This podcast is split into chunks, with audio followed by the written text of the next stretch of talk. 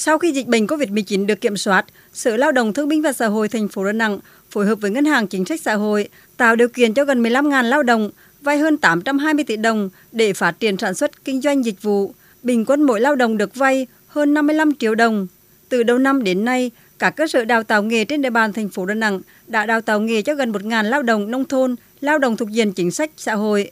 Các lớp đào tạo nghề cho lao động nông thôn gắn với giải quyết việc làm, tập trung vào các lĩnh vực nghề nghiệp như may mặc, giày da, cơ khí, trồng nấm, trồng hoa, mây tre đan, nuôi cá nước ngọt. Ông Võ Văn Tiến, trưởng phòng chính sách việc làm, Sở Lao động Thương binh và Xã hội thành phố Đà Nẵng cho biết. Sau khi tình hình dịch được à, kiểm soát, Sở Lao động Thương binh Xã hội đã tham mưu cho Ủy ban dân thành phố triển khai thực hiện chương trình có việc làm. Trên cơ sở đó tổ chức các phiên giao dịch việc làm định kỳ và ngoài ra kết hợp với lại à, các quận huyện, trường đại học các cơ sở giáo dục nghề nghiệp tổ chức các cái phiên giao dịch việc làm di động, tạo cái điều kiện cho người lao động có cơ hội tiếp cận với các doanh nghiệp về việc làm. Các cái phiên giao dịch việc làm thì chủ yếu là các cái lĩnh vực hoạt động dịch vụ và du lịch có cái nhu cầu tiếp nhận nhiều lao động vào làm việc.